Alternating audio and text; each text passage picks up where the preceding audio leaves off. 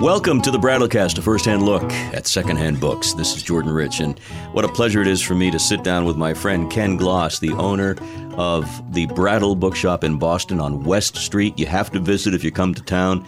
It's uh, an institution, and we're very, very honored that we can do this podcast and share great stories. And one of the things we do, Ken, is ask for people to request stories or request information about stuff that we can bring up on the podcast. And today we have just such an example. Well, someone who listens to the podcast actually came into the store mm-hmm. and he said, How about doing a podcast on finds of a lifetime?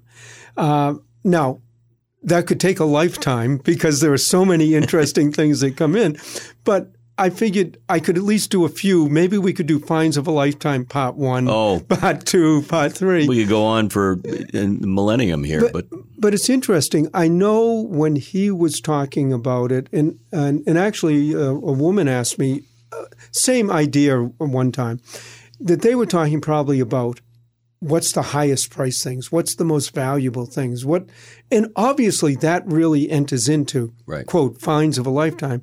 But what I almost consider more important is the story that went with the find. That's that's what I really remember. Some of the high price things, I remember them.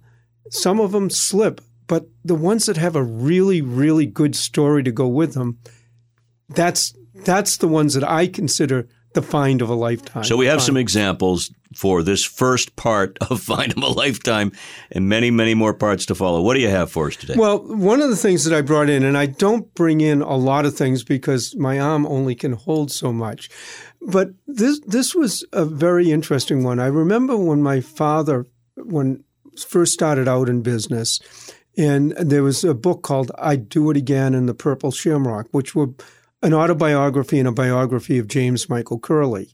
And when I was old enough to sort of realize, my father said every once in a while Curley would call up and say, "Do you have a copy of the?" Mm. He'd have a bit of an Irish accent. I don't have that. And my father would just always sort of be happy about you know, Curley's calling, and it made for a good story. And there he was. Well, go up about into the late 70s, early 80s, uh, a man comes in and he goes, Well, I have a lot of material that's very interesting about James Michael Curley. And there were people who were collecting and interesting. And one of the things that he has is it's on a White House stationery and it says April 11th, 1933. Dear Jim, I want to send you this note to tell you how happy I am that you are to represent the United States in Poland, et cetera, et cetera. Most important post signed always sincerely Franklin Roosevelt. So this is the letter that Franklin Roosevelt mm. sent to James Michael Curley asking him to be ambassador to Poland. Now, I looked at the man and I said, Where did you get this? It was Curley's son. Oh, and, yes, yes. So yes. Francis. And, I remember him. And, you know, and I'm looking at it and I bought it from him, and he was he was having tough times. Mm-hmm. Uh, but what even is makes it a better story is that uh, Curley um, thought, you know, the most important post. Curley got back to uh, Roosevelt and said he thought Roosevelt was trying to get rid of him, which of course he was. Yes. And Curley's response to Roosevelt was, in Poland, this was 1933, with Germany on one side, Russia on the other, you should send your worst Republican enemy to Poland. he said, matter of fact, if you think it's so important, why don't you quit and go there yourself? Oh. In any case, I bought a number of things from Curley. I bought letters that he wrote to his wife when he was in Danbury prison. I have a, a speech here that I think can be a whole how to spend campaign funds which is oh, interesting in and of itself. That's terrific. But, but, these are all things that I've sort of kept. I use them in talks, I use them in lectures, and quite honestly, I think they belong in a library somewhere. So when when and if I ever retire, uh, i have never offered them for sale. They'll probably end up at the Boston Public or something. I'm just like flipping over this letter from Franklin Roosevelt. And uh, there is a figure at the bottom of the letter. Yeah, it's a figure I look at. Nobody else has ever seen it. All right. We will not reveal the figure. No, no, don't reveal it. okay. Because, quite It is- honest, I fully intend at some point to donate it Okay. to an the, archive. the fact of the matter is this was be, this is a great find because you've got the history, the story behind the letter. Now, so he didn't take the post. he didn't. Oh no, of course he, not. he he was outraged, and and Roosevelt was trying to get rid of him. But Roosevelt's writing this as though he's already accepted it. I love that Yeah. about Roosevelt. Oh, thank you so much for being our ambassador. yeah, and so get he- out of town. By the way, Roosevelt did that, and effectively with uh, with Joe Kennedy, right? He, He sent him to- England. exactly. This is fascinating, and this, uh, it, you know, what's most interesting about this? It's 1933. This is obviously typed on White House stationery. Yeah. It's not a form letter in a sense. Somebody actually sat down and typed this. and Roosevelt actually and, sat down and, Roosevelt signed it. signed it. Wow, that is really cool. So, so that that's one thing. But uh, a number of years ago, I had someone come in, and they had an old document. It was from the 1600s, and I'm, I'm looking at it, and I'm saying, uh, it was uh, signed at the bottom, and it said Maverick. You know, Hmm. and and I'm looking at them. It's very hard. It, that handwriting was hard. It was a bill of sale for Noddles Island. Now, Noddles Island is East Boston. oh, And Samuel Maverick, Maverick Square, oh, owned Noddles Island. okay. And he was selling it to somebody for 20 pounds of sugar. That's akin to twenty four dollars in beads. That's Well, sugar was a little more valuable then, but but all of East Boston was sold by Samuel Maverick, and I had the original letter and selling it. And you're holding this, and you're touching it, and you're feeling it, and and you. It went to a historian who I think eventually his whole collection will end up in a library. But hmm. I mean, it's you touch this type of thing. Another time, I got called to do a semi appraisal. And again, I can go on and on with these, and we'll reach a point where we'll get to phase two another time. Uh, man had a whole bunch of letters that he was donating to a historical society. Um, he had been in Belmont, and there was a house, and up in the house there was they were cleaning it out. There was a an old chest. They cleaned that out. At the bottom of the chest was an envelope, uh, well, a manila big. Opened up the middle of our envelope, and in the envelope was ten letters of Thomas Jefferson, was four or five of Adams, John Quincy Adams, uh, Monroe, Madison, and so on. And he was donating most of them to a historical society, but he said, "I've got siblings." They're sending kids to college. We really can't afford to donate everything. And I got called in by the Historical Society, and they basically said, look, these are the ones we really, really want him to donate to us. These are valuable, but we they aren't absolutely necessary. So we worked out a deal where he got let's put it this way kids went to college but there was one letter in particular that i really loved it was a, a letter of thomas jefferson and he was talking I and this was just after 9-11 and he was talking about what to do about traitors and terrorists. He hmm. actually used the word terrorists. Now this was during the war of 1812 and he was referring to a lot of the traitors and terrorists as american citizens who really didn't want the english to lose the revolution. Mm-hmm. They wanted it back in hmm. english hands. And he said they should forget the full protection of the law, but nothing else. and and but you whole and that was a sentiment that when I had it at the time.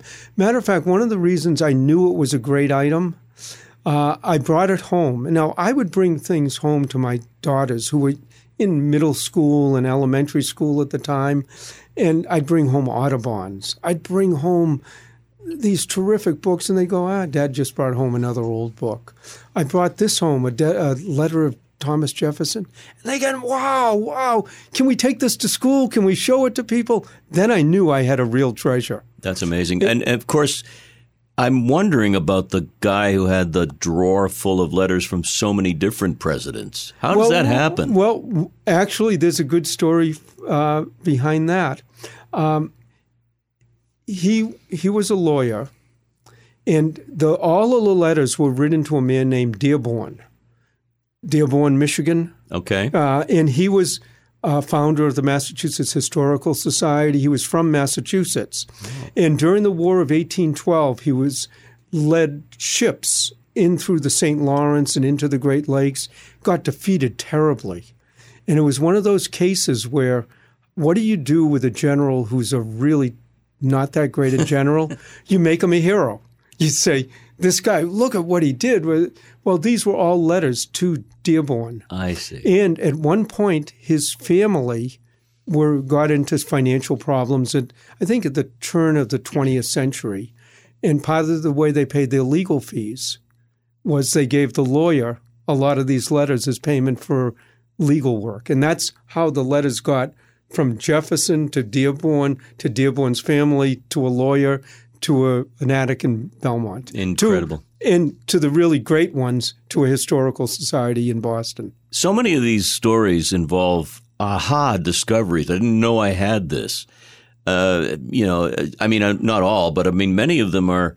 Look at this, the Declaration of Independence in the middle of a scroll. And I, I thought it was just uh, ordinary stuff. It's but, amazing. And then there are people who have very good idea of what they Yeah, have. yeah. Uh, here's, here's one of the fish that got away stories. Okay. Uh, but it's one that I'm hoping will come back. And this person knew they had valuable things. Uh, th- he was a friend of J.D. Salinger. Now, J.D. Salinger was a reclusive. I mean, he wrote Catcher in the Rye, well known for that, but reclusive. He didn't sign many things. His signature is very, very valuable. Um, in matter of fact, even when you have a letter of J.D. Salinger, you can buy and sell that letter, but you cannot in any way publish what's in the letter. The content is still part of Salinger's estate, but the physical object you can buy and sell. In any case, this man came in and he had about 10 letters from J.D. Salinger. And I'm looking, and this, this is great. They're wonderful. They're reading. They're talking a little bit about the books. They're talking about personal items. They're talking about this. But there was one letter that I particularly liked. And, uh, and I'm even wondering now whether I'm remembering this right because I've told the story so many times. But uh, in any case, I'm reading through this letter, and Salinger had been living in New Hampshire for a while, but he was relating back to when he first came to New Hampshire. And he was saying they were building his house.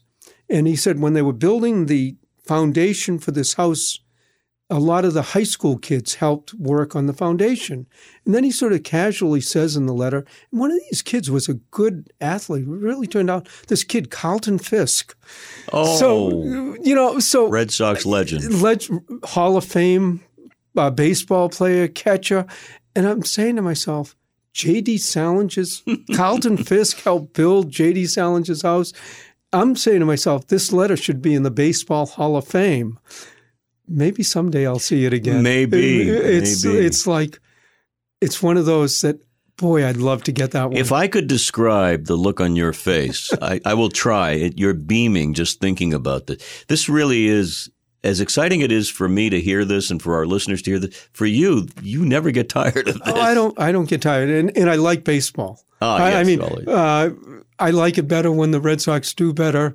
Um, most of these podcasts, and, and this is going off the deep end on a, on a ta- tangent. yeah. Most of these podcasts, uh, I try not to have them time wise because if someone listens to it a few years Of from course. now, so I'm going to say th- this one we're doing in September of 2019. The Red Sox are out of it. They're not even making the playoffs. And I'm going to make a terrible admission.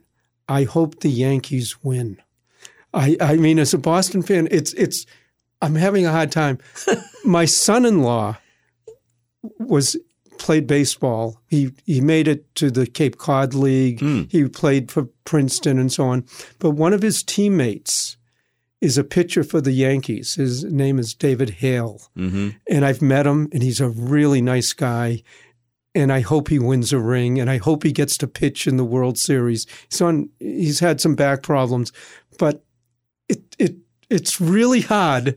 But I hope I hope the Yankees win. Well, we we will know in October at the end of the month, and this podcast will live forever. So you may be getting your wish, and in in, in getting criticism from my Boston friends.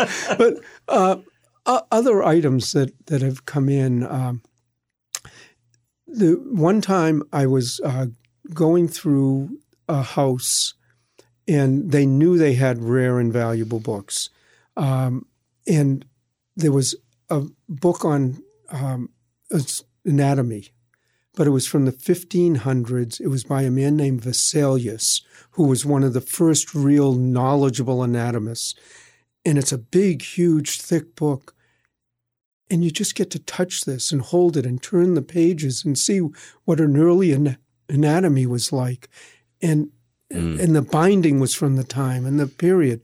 It was worth about seventy thousand dollars, but just to be able to say that I had one of these, it was a second edition. And in this case, the second edition was worth 70,000. Mm. Maybe someday I'll have a first and it's worth in the hundreds of thousands of dollars. Another time, I bought a collection of books, and this is the last one that I'll save for this collection. But they sent me a few pictures of shelves and said this man had collected thousands of books. He's in Medford, Oregon. That's where the books are. They all stored in a storage area. They had been given to an institution. The institution had been through, said, look, we, we can't store this anymore. We don't know what to do with them. They'd called two or three bookstores on the West Coast. They saw the they didn't even want to go look at them. I looked at the pictures. I said, well, you know, this looks interesting. If you've got that many books, even if I just get a little for each book, it's probably going to ended up being $50,000 plus about $6,000 to ship it, almost literally sight unseen. So we get the books into a warehouse in the Boston area and we're bringing them slowly into the store. And in one of the things, there's a two pamphlets. When I showed you earlier this letter of James Michael Curley, they weren't any bigger or thicker than this. Okay. Uh, they were the Wright brothers. And in the early 1900s, they wrote scientific papers on aeronautics before they ever flew a plane, ever uh, had their flight six, seven years earlier. But these were the first pamphlets that the Wright brothers had ever done. Uh, we ended up selling them for about thirty-seven thousand dollars, which made made right up to where hey, we're going to at least break even on this deal. uh, we ended up doing well, but most of the doing well was on five, seven, ten dollar books. But again, getting one of these, you, most people would look at it and say, "This is nothing," but you know, I saw Wright, I saw aeronautics, I oh, saw yeah. 1903.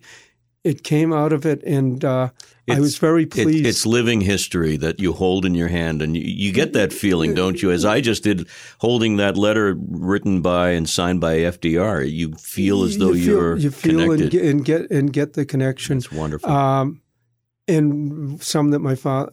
One last story. My father used to tell when people would ask him, "What's a great thing you found?" He says, "Well, I bought a baby with a book," uh, and. Uh, what happened was he used to go to a lot of the Morgan Memorial, St. Vincent de Paul, Salvation Armies, and they'd have big, huge bins of books. He was there one morning, pulled out a book. It was a diary of a man who went on the gold rush. And he left Boston, went down to Panama, crossed the isthmus before the canal, up to the gold fields. Um, got a little bit of gold, but a shovel would cost this much money and a bag of flour. Basically, came back to Boston broke. But my father found this. My sister was being born, and my parents had no insurance, and they they wanted the hospital wanted payment. My father sold the book, went to the treasurer at the hotel or the payment office, paid the insurance, went up, got my mother, got my sister, and bought a baby with a book. That's a great story. And made way more money than the man who went on the gold rush. I'm sure he did. I'm sure he did. Well, I definitely want to hold you to the idea of doing uh, multiple versions of Finds of a Lifetime because this is so much fun. It's so much fun. And this was a suggestion. Other people write in questions. Maybe we can do them. And because I look at books one way, But I realize that a lot of people have totally hmm. different ways of looking at things. And when the ideas come in, I go, gee, I didn't think of that. And it's a lot of fun for me. If folks out there want to have us raise a particular topic, no matter what, you can find out how to get in touch by going to brattlebookshop.com. And of course, the podcast is available on all platforms. We appreciate you downloading, subscribing, rating, and reviewing. And Ken, uh, keep on the, the treasure hunt because it's so much fun to share these stories. And I enjoy and love doing it, and I plan on doing it forever. All right, take care, folks. We'll see you next time on the Brattlecast.